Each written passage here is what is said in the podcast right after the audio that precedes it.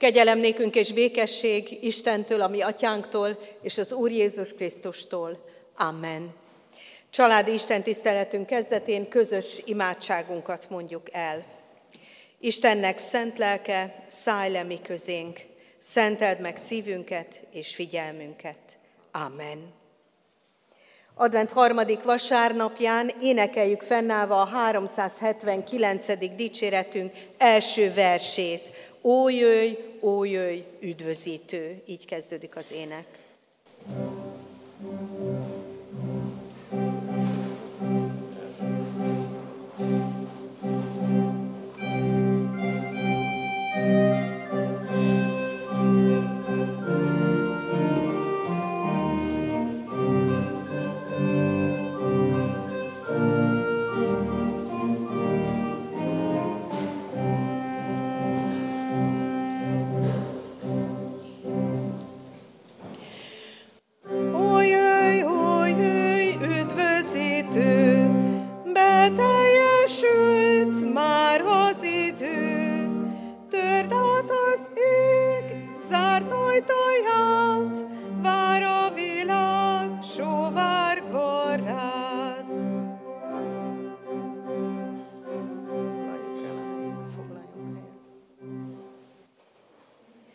Helyet foglalva énekeljük tovább az éneket, ezt a 379. dicséretet, második, harmadik és negyedik versét énekelve.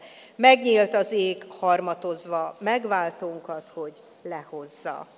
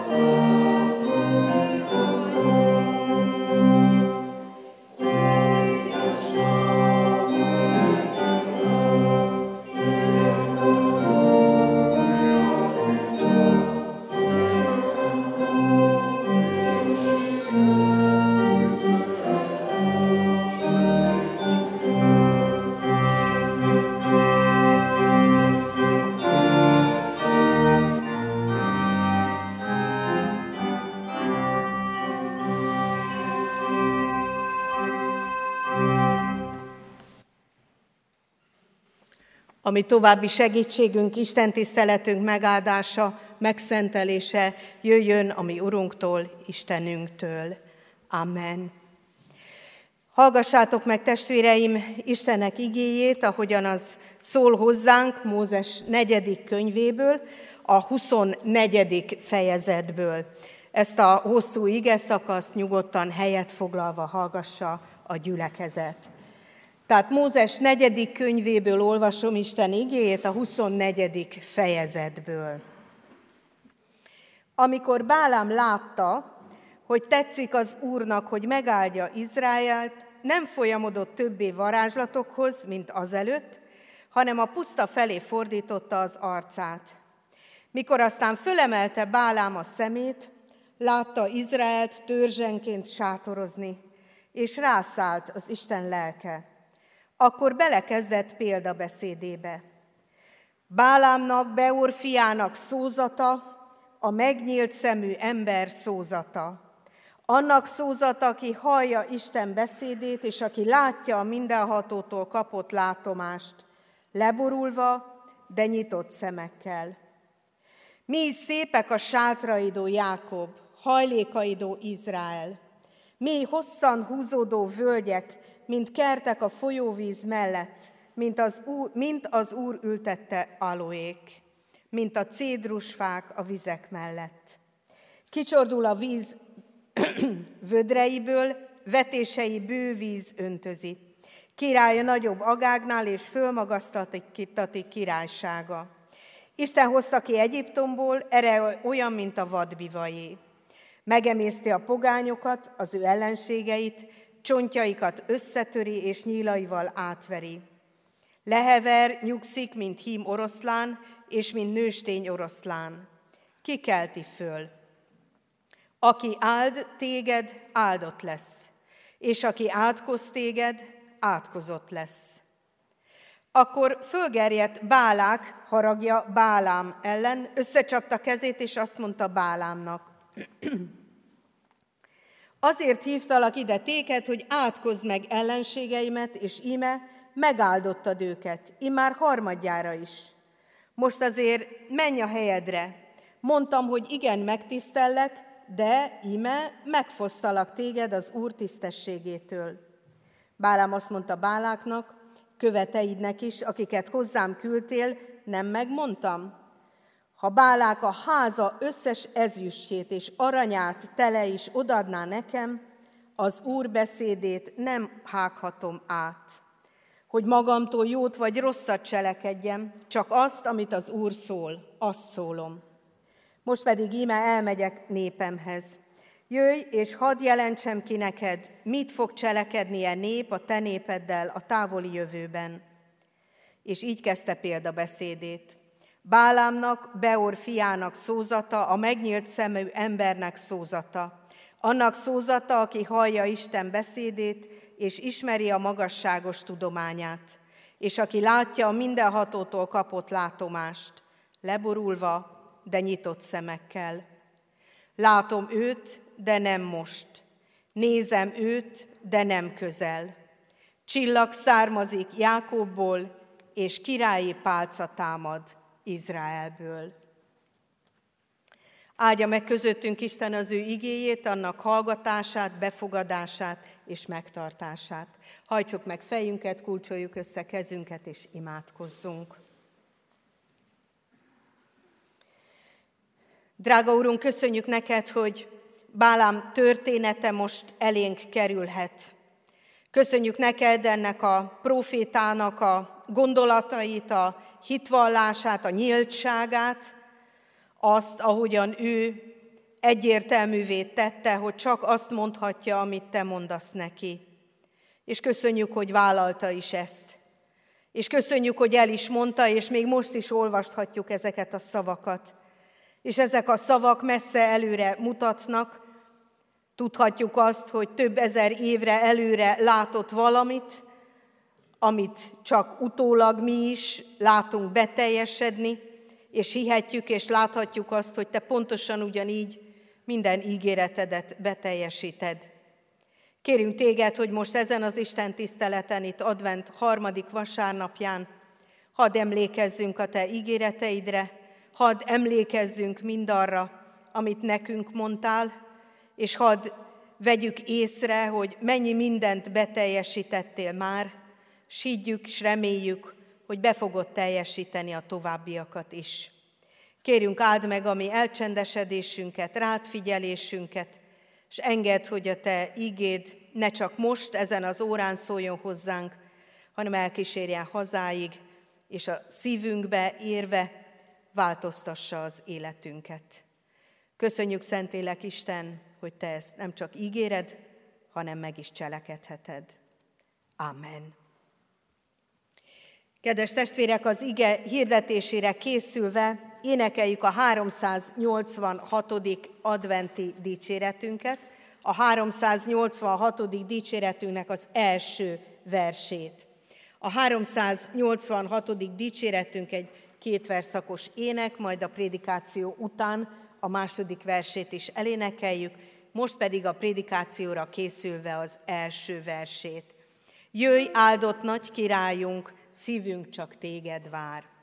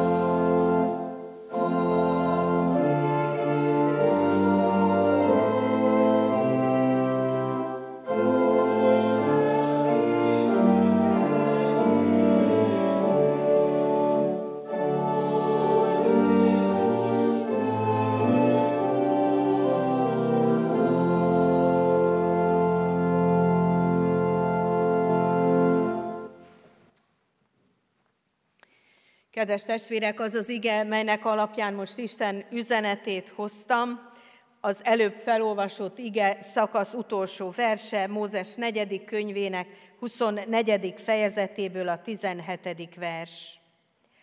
Látom őt, de nem most. Nézem őt, de nem közel.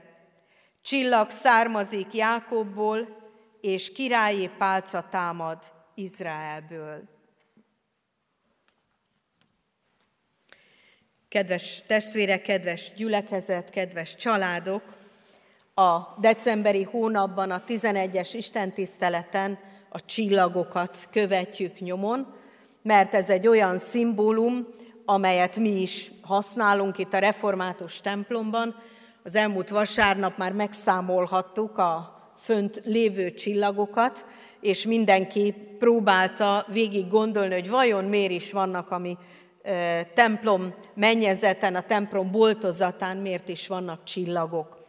Azt gondolom, hogy ez egy jelentős dolog, és nem minden templomban vannak ilyen csillagok, ezért nagyon szép az, hogyha fölnézünk, akkor ugyanazt látjuk, mint akár az éjszakában is a fénylő csillagokat. Azonban itt a templomban a csillagoknak a különbözősége megér egy fontos utána gondolást, mert ezek a csillagok, amelyeket itt a mennyezeten látunk, ezek nyolc ágú csillagok. De a karzat tetején, ott, hogyha valaki megfigyeli, akkor nem csak nyolc ágú csillagok vannak, hanem hatágú csillagok is, így van, hatágú csillagok is. És ezt szeretném most idehozni, mert azt gondolom, hogy ezek nem véletlenül vannak így, nem elrontották a csillagok eh, sugarainak a számát, hanem ennek volt jelentősége, hogy melyik csillag miért annyi ágra bomlik szét, vagy fénylik szerte szét, mint amennyire most látjuk, hogy a hat vagy a nyolc ágú. Azért a felnőttek, azt gondolom a család eh, felnőtt tagjai mindannyian ismernek különböző ágú csillagokat, és mindegyik mást jelent, akár az ötágú, akár a négyágú, akár a hétágú, vagy a tizenkettő is, mind egy-egy különböző gondolatnak a megfogalmazása. Általában a csillagok, ha megjelennek szimbólumként, akkor mindig valami uralmat jeleznek. És azt jelzi a csillagoknak az ága, illetve az ágak száma, hogy az, aki az uralkodó, az milyen jellegű szimbólumot akar használni a csillaggal, mit akar vele kifejezni. Akár azzal is, hogy az előző használata annak a mondjuk az ötágú csillagnak mi mindent jelentett, akár így beállva ebbe a sorba, akár saját maga ad jelentést annak, hogy miért pont ötágú az a csillag. Mindannyian ismerjük akár mondjuk például az Európai Unió zászlaját, ahol a csillagok elrendezése is lényeges. Mert kék alapon 12 arany csillag van, ez a hivatalos formája ennek az Európai Uniós zászlónak. És ennek is jelentősége van, vannak, akik egyértelműsítik azt, hogy ez igazából a jelenések könyvének a 12 fejezét, fejezetére utal, a mennybe öltözött, vagy a csillagokba öltözött asszonynak a szimbóluma, aki a kék égen megjelenik, és a feje körül 12 csillag van.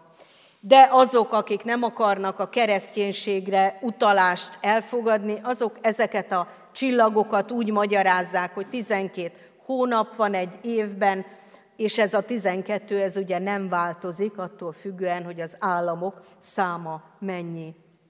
De ugyanígy tudjuk azt is, hogy az amerikai zászlóban ott viszont a csillagok száma egyértelműsíti azt, hogy hányan csatlakoztak abba a bizonyos egyesült nagy közös szövetségbe, és annyi csillag van ott a zászlón, ahány állam oda csatlakozott. Csak azért utaltam ezekre, mert ezek ismert szimbólumok, vagy talán jobban ismert szimbólumok, mint ez a hat, illetve nyolc ágú csillag. Ide a templomba azért kerülnek be a hatágú csillagok, mert a hatágú csillag az úgynevezett Dávid csillag. Mi, ahogy most is, az Ószövetséget is olvassuk. Mi reformátusok ugyanúgy szeretjük a Bibliának ezt az első, hosszabb részét is, mint az új szövetséget, amely nyilván egy picit közelebb áll hozzánk, mint a zsidó nép története, mégis jó ismernünk azt, hogy mit mondott Isten az ő választott népének, hogy jobban értsük azt is, amit nekünk mond, hiszen őt magát ismerhetjük meg belőle. Ez a bizonyos Dávid csillag, ez a hatágú csillag, ez azért lett jelentős, mert hogy két szöggel lerajzolható. Az egyik háromszög az lefelé mutat, a másik háromszög fölfelé mutat.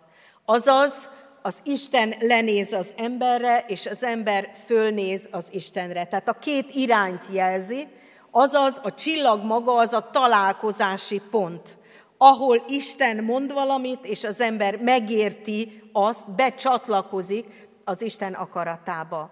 Ezért hatágú ez a csillag, és ezért lényeges az, hogy nem csak Dávid használta, hanem általában ma is Izrael a hatágú csillagot használja.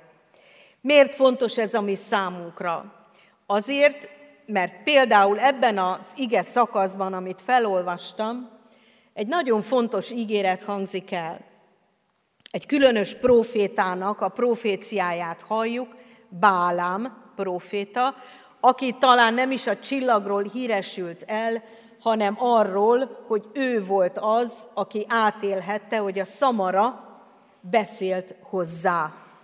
Azért, mert egy olyan útra kényszerítette ezt a szamarat, ahol a szamár megállt, a szamárnak megállt parancsolt egy angyal, és a szamár nem tudott tovább menni. Akkor a próféta nem látta az angyalt, csak a szamár látta, tehát meg sem moccant. És akkor a próféta elkezdte verni a szamarat, hogy menjen már tovább, és akkor megszólalt ez a bizonyos szamár, hogy hát hogy is, hogy is lehetne tovább menni, amikor egy angyal elállja az utat. És akkor nyílt meg az ő szeme, és akkor látta meg, hogy ott van az Isten angyala, és figyelmezteti őt Bálám, csak azt mondhatod, amit az Úr mondott neked. Csak azt mondhatod, amit Isten mondott neked. Azaz a profétát sokféleképpen figyelmeztette Isten, hogy nem beszélhet csak valakinek a parancsára, hanem kizárólag az Isten akaratát mondhatja el. Ez azért fontos számunkra ez a történet, mert hogy ez a Bálám, ez egy idegen népből való egy Moab nevű népnek a tagja, úgy is mondhatjuk, hogy semmi köze nincs Izrael istenéhez. Semmi köze nincs semmihez. És ezért nagyon furcsa az, hogy ez az ember azért megy oda, hogy megátkozza Izrael. Tehát valószínűleg volt valami olyan hatalma, amit a többiek így konstatáltak, hogy ez egy varázserővel bíró ember, akit megátkoz, az átkozott lesz és fölbérelte őt a király, és azt akarta, hogy pénzért átkozza meg Izraelt. De Bálám egyértelműsítette, és itt a szamár történetét is ezért mondtam el, hogy ő nem teheti. Tehát ha ő hosszú jövendőre akar valamit mondani, akkor az nem pénzkérdés akkor az nem azon múlik, hogy kinek az akarata érvényesüljön, ki fizeti a többet, és akkor azt kell mondani, aki, a, aki fizet. Hanem neki, ha hosszú távra akar, tehát egy egész nép sorsáról van szó, akkor csak olyannak az akaratát mondhatja, aki látja ezt a hosszú távot.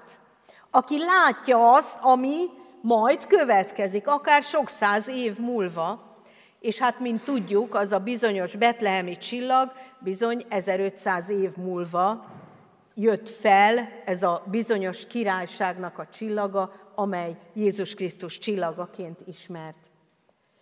Miért fontos ez nekünk? Azért, mert egyértelműen megmutatja azt, hogy rövid távon az ember próbálkozhat, saját maga is akarhat, igyekezhet, aggódhat, léphet, bármi sokat csinálhat. De hosszú távon muszáj látni, és muszáj érteni, hogy Isten mit akar velünk.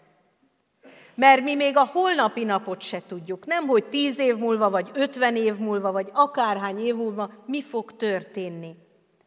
Az egész történelmet Isten igazgatja.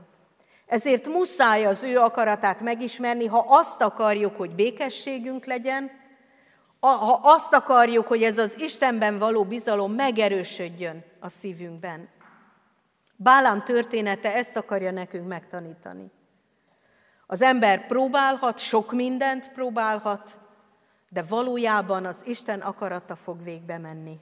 Akkor is, ha csak 1500 év múlva, mert nála az idő a legkisebb tényező. Isten akarata és terve végbe megy. Nekünk az a legjobb, hogyha együttműködünk vele.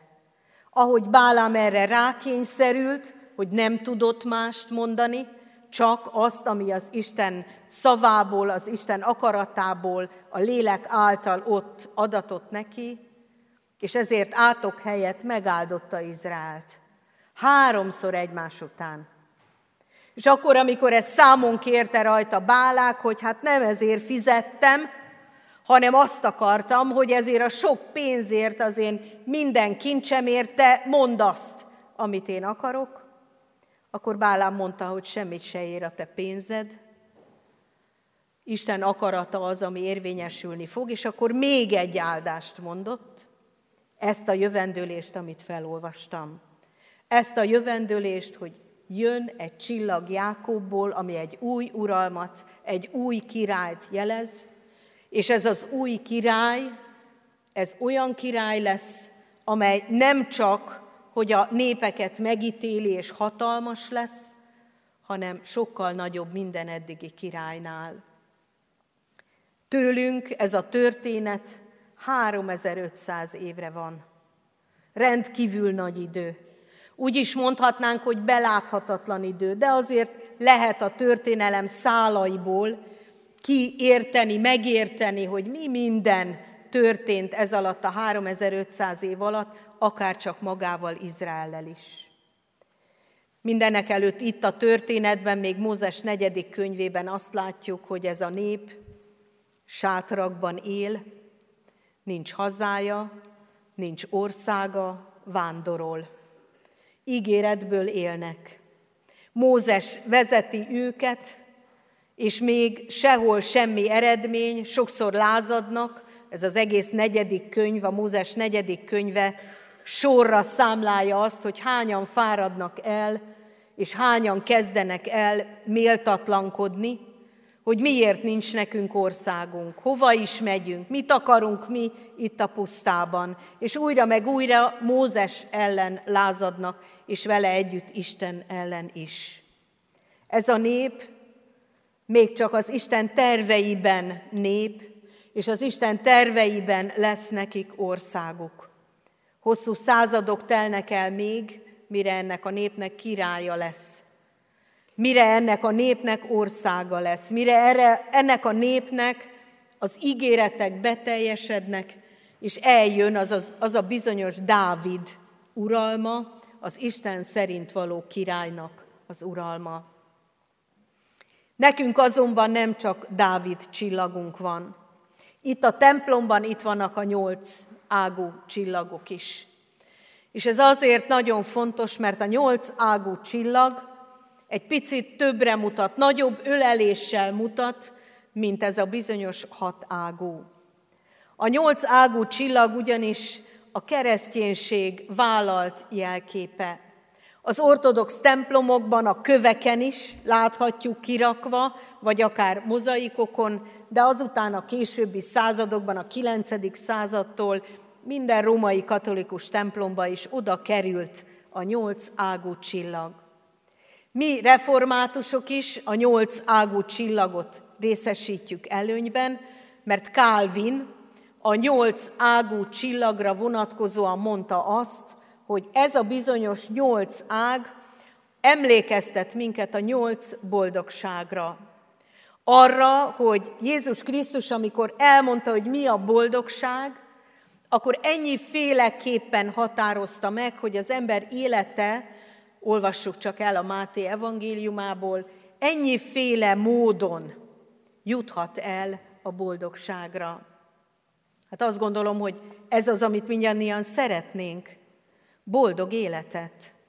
Szeretnénk boldogulni is az életünkben, de szeretnénk boldogok lenni. Ezért nagyon lényeges ez a bizonyos nyolc lehetőség. Ez a nyolcféle felvázolása a boldogságnak, amelyet Jézus elmond. És azt gondolom, hogy minnyájunknak érdemes ezekkel a Jézusi mondásokkal is szembenézni, mert hogy ezek a mondások legtöbbje nem azt a fajta utat jelöli ki előttünk, amire mi gondolnánk, hogy hogyan kell a boldogságot elérni, hanem elsősorban azt az utat jelöli ki a számunkra, hogy a boldogság ott található, ahol az ember a helyére kerül. Ahol az ember megtalálja azt a helyet, amit csak ő tölthet be. Megtalálja azt a feladatot, azt a közösséget, ahova ő tartozik, ahol ő otthon van, ahol ő vigasztalást nyer, ahol ő maga is tud vigasztalást adni, mert ismeri azokat, akik ott vannak, és őt is ismerik a többiek. Mert látja a többiek szükségét, és látja azt is, hogy ő mit tehet érte. Ez a nyolc boldog mondás rendkívül aktív. Sokféle lehetőség van benne arra nézve, hogy mi mindentől leszünk boldogok, ha ezt mind-mind megtesszük. Ezért, ha nyolc ágú csillagra nézünk, akkor ez a bizonyos nyolc boldogság is eszünkbe juthat. Igen, Isten boldog életet készít nekünk. Ő maga is azt akarja, hogy boldogok legyünk de ismernünk kell azt az utat, amit ő ajánl ahhoz, hogy ezt a bizonyos boldogságot elérhessük. A másik fontos szimbólum a nyolc ágú csillaggal kapcsolatban, ahogyan használták a régiek, az a hajnal csillag.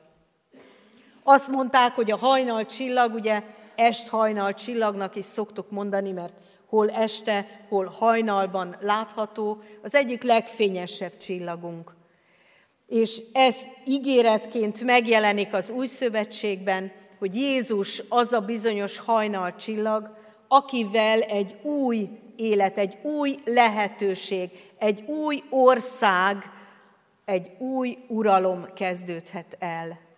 Ez a bizonyos mennyek országa, vagy Isten országa, amit Jézus meg is hirdetett. Tehát ez a hajnalcsillag, ez a nyolc ágú csillag, ez arra emlékeztet bennünket, hogy Jézus uralma eljött. Itt van. Itt van közöttünk.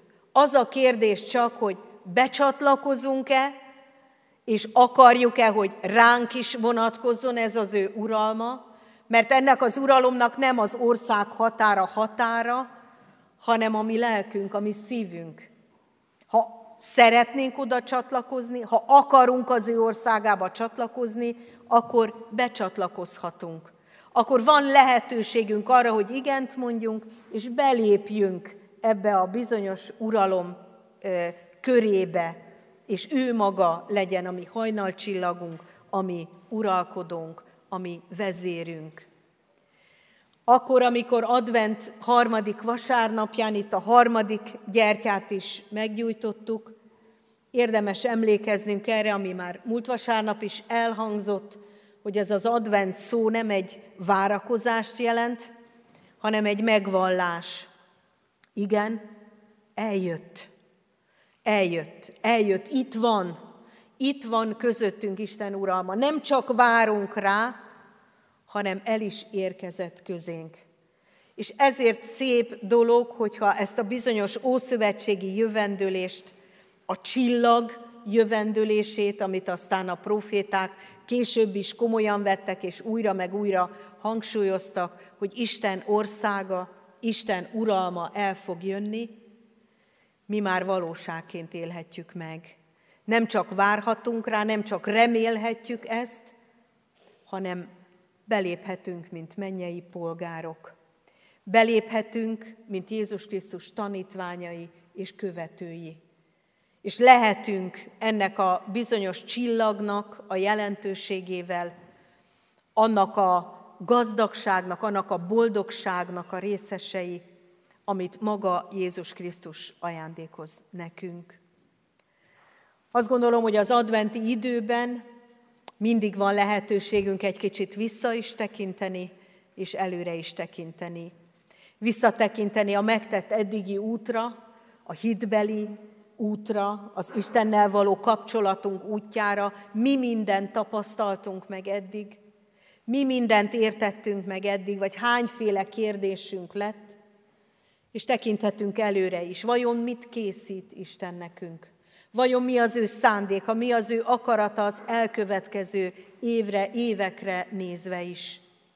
És fontos, hogy itt a templomban azért nőnek meg a távlatok, azért ilyen hatalmas a templom, mert van lehetőségünk erre, hogy sokkal szélesebben, sokkal mélyebben és sokkal magasabban gondolkodjunk, mint pusztának és saját életünk.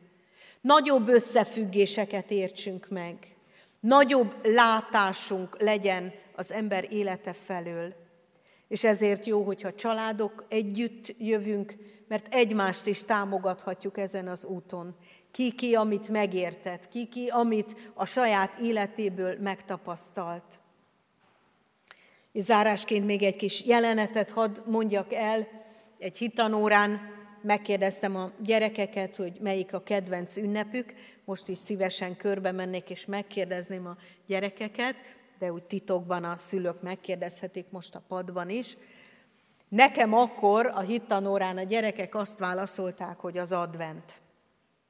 Ezen nagyon elcsodálkoztam. Minden más ünnepet vártam, de az adventet biztos nem. És akkor megkérdeztem azt is, hogy de hát miért? És nagyon, nagyon érdekes választ adtak. Azért, mert akkor apa mindig időben hazajön, és együtt gyújtjuk meg az adventi koszorún a gyertyát. Micsoda vallomás egy gyermek részéről. Az az igazi ünnep, ha együtt vagyunk, és együtt fordulunk oda Istenhez. Mit tudnak a gyerekek, amit mi nem?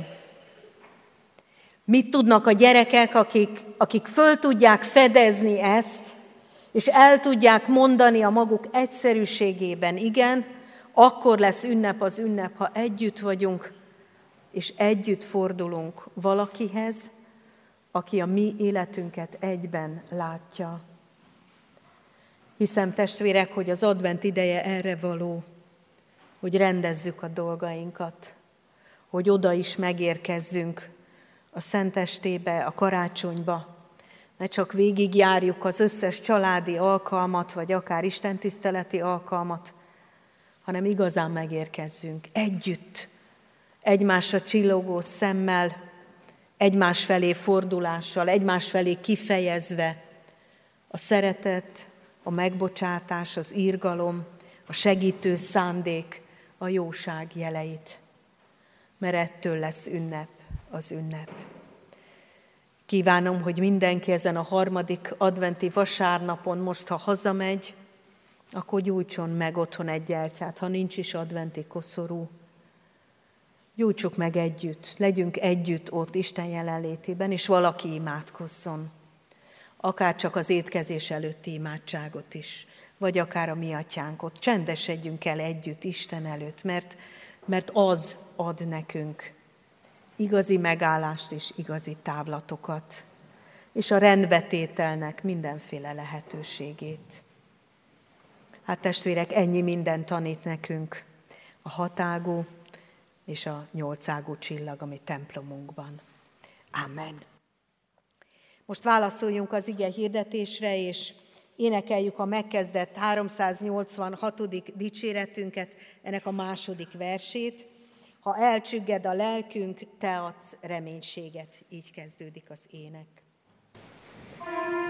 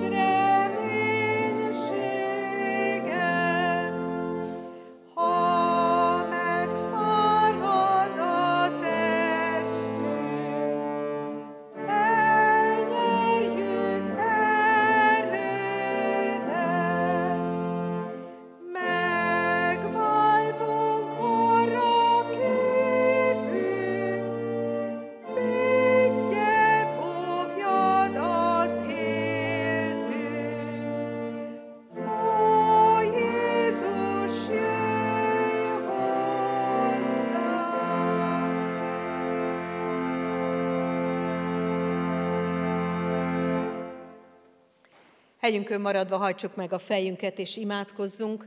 Egy percre maradjunk csendben, és mindenki saját maga, a saját szívében, a saját gondolataiban, a saját csendjében szólítsa meg Istent.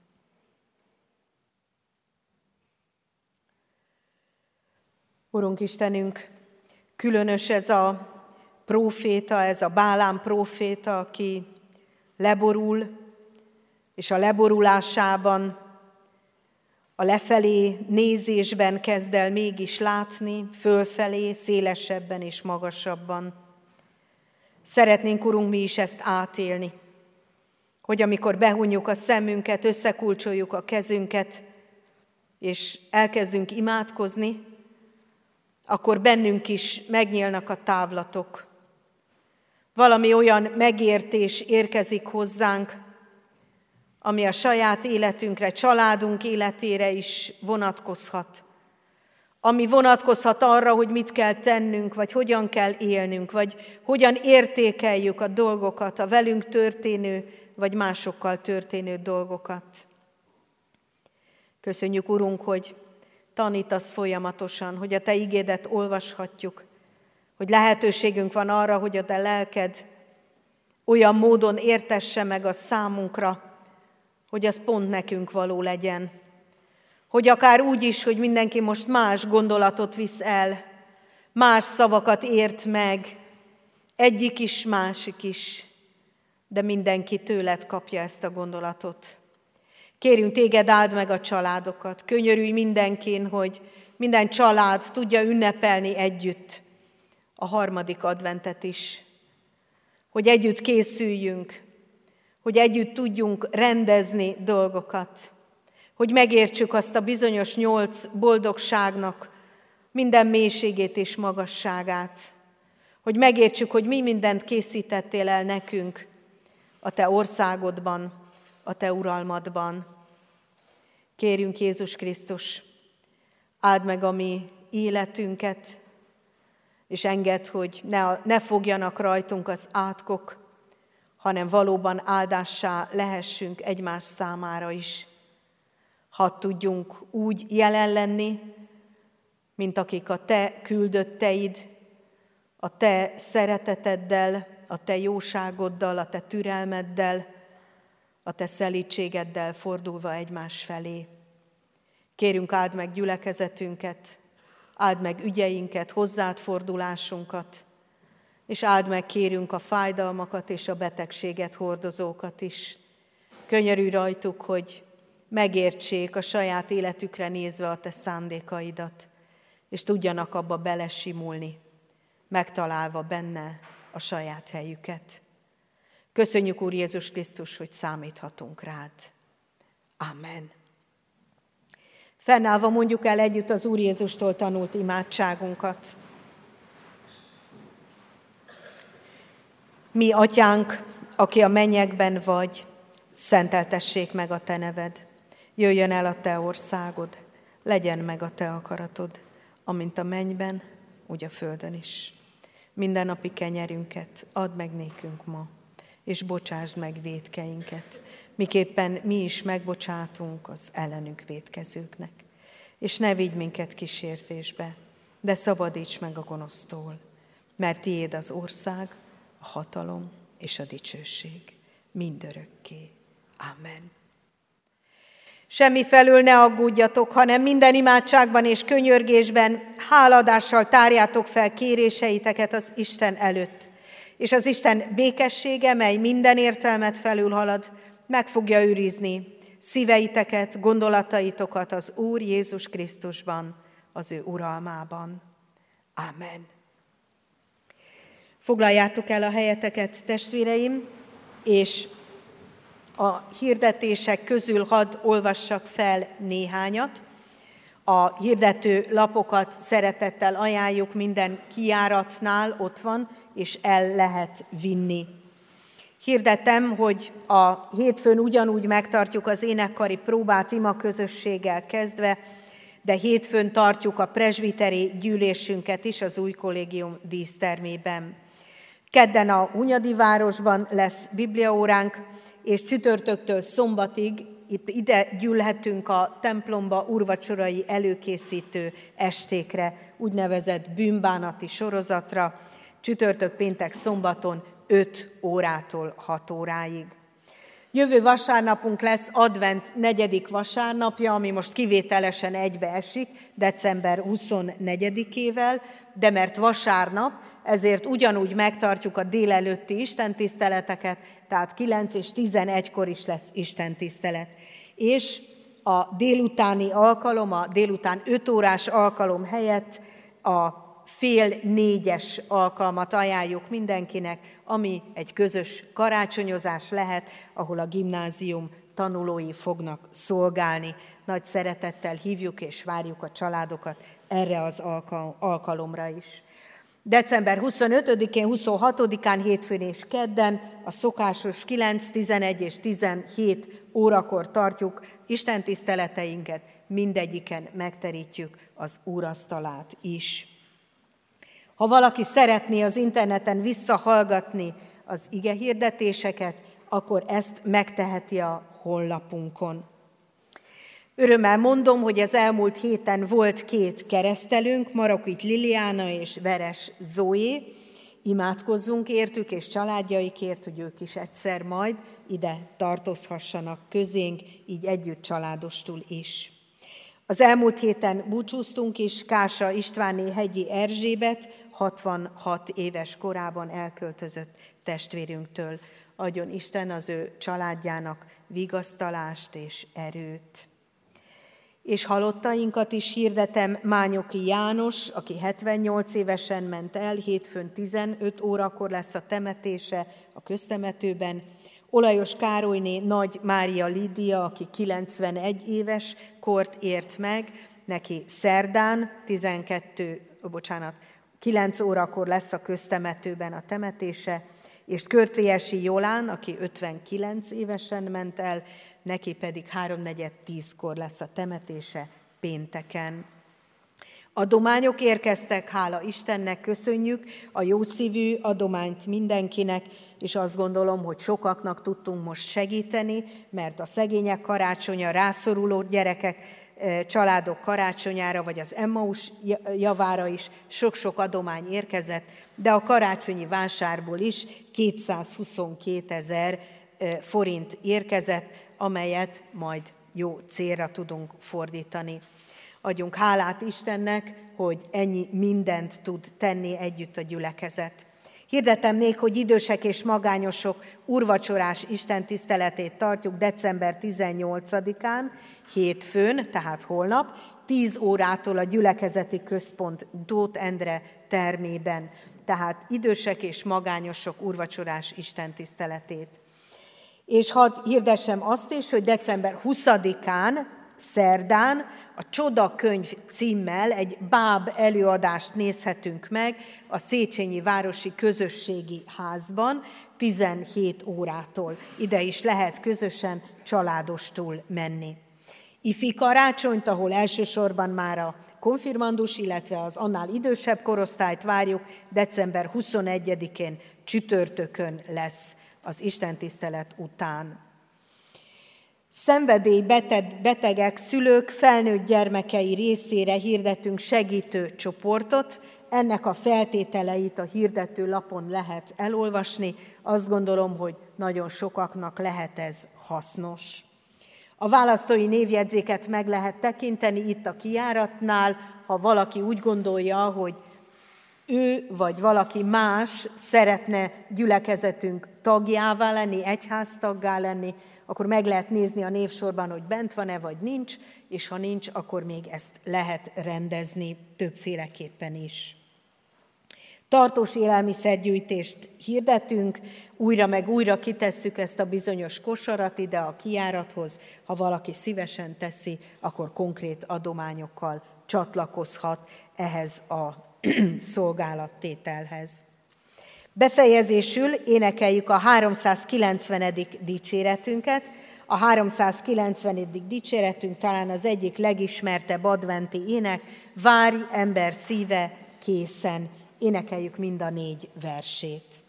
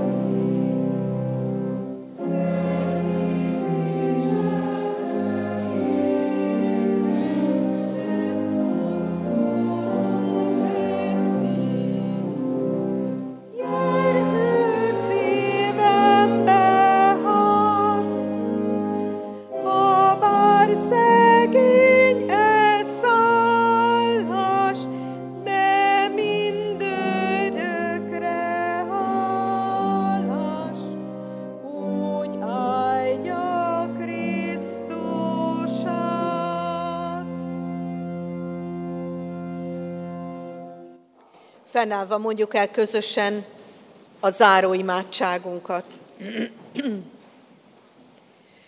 Hűséges Jézusunk, tégy minket a Te szófogadó tanítványaiddá. Amen. Áldott vasárnapot kívánunk mindenkinek, szép családi adventezést!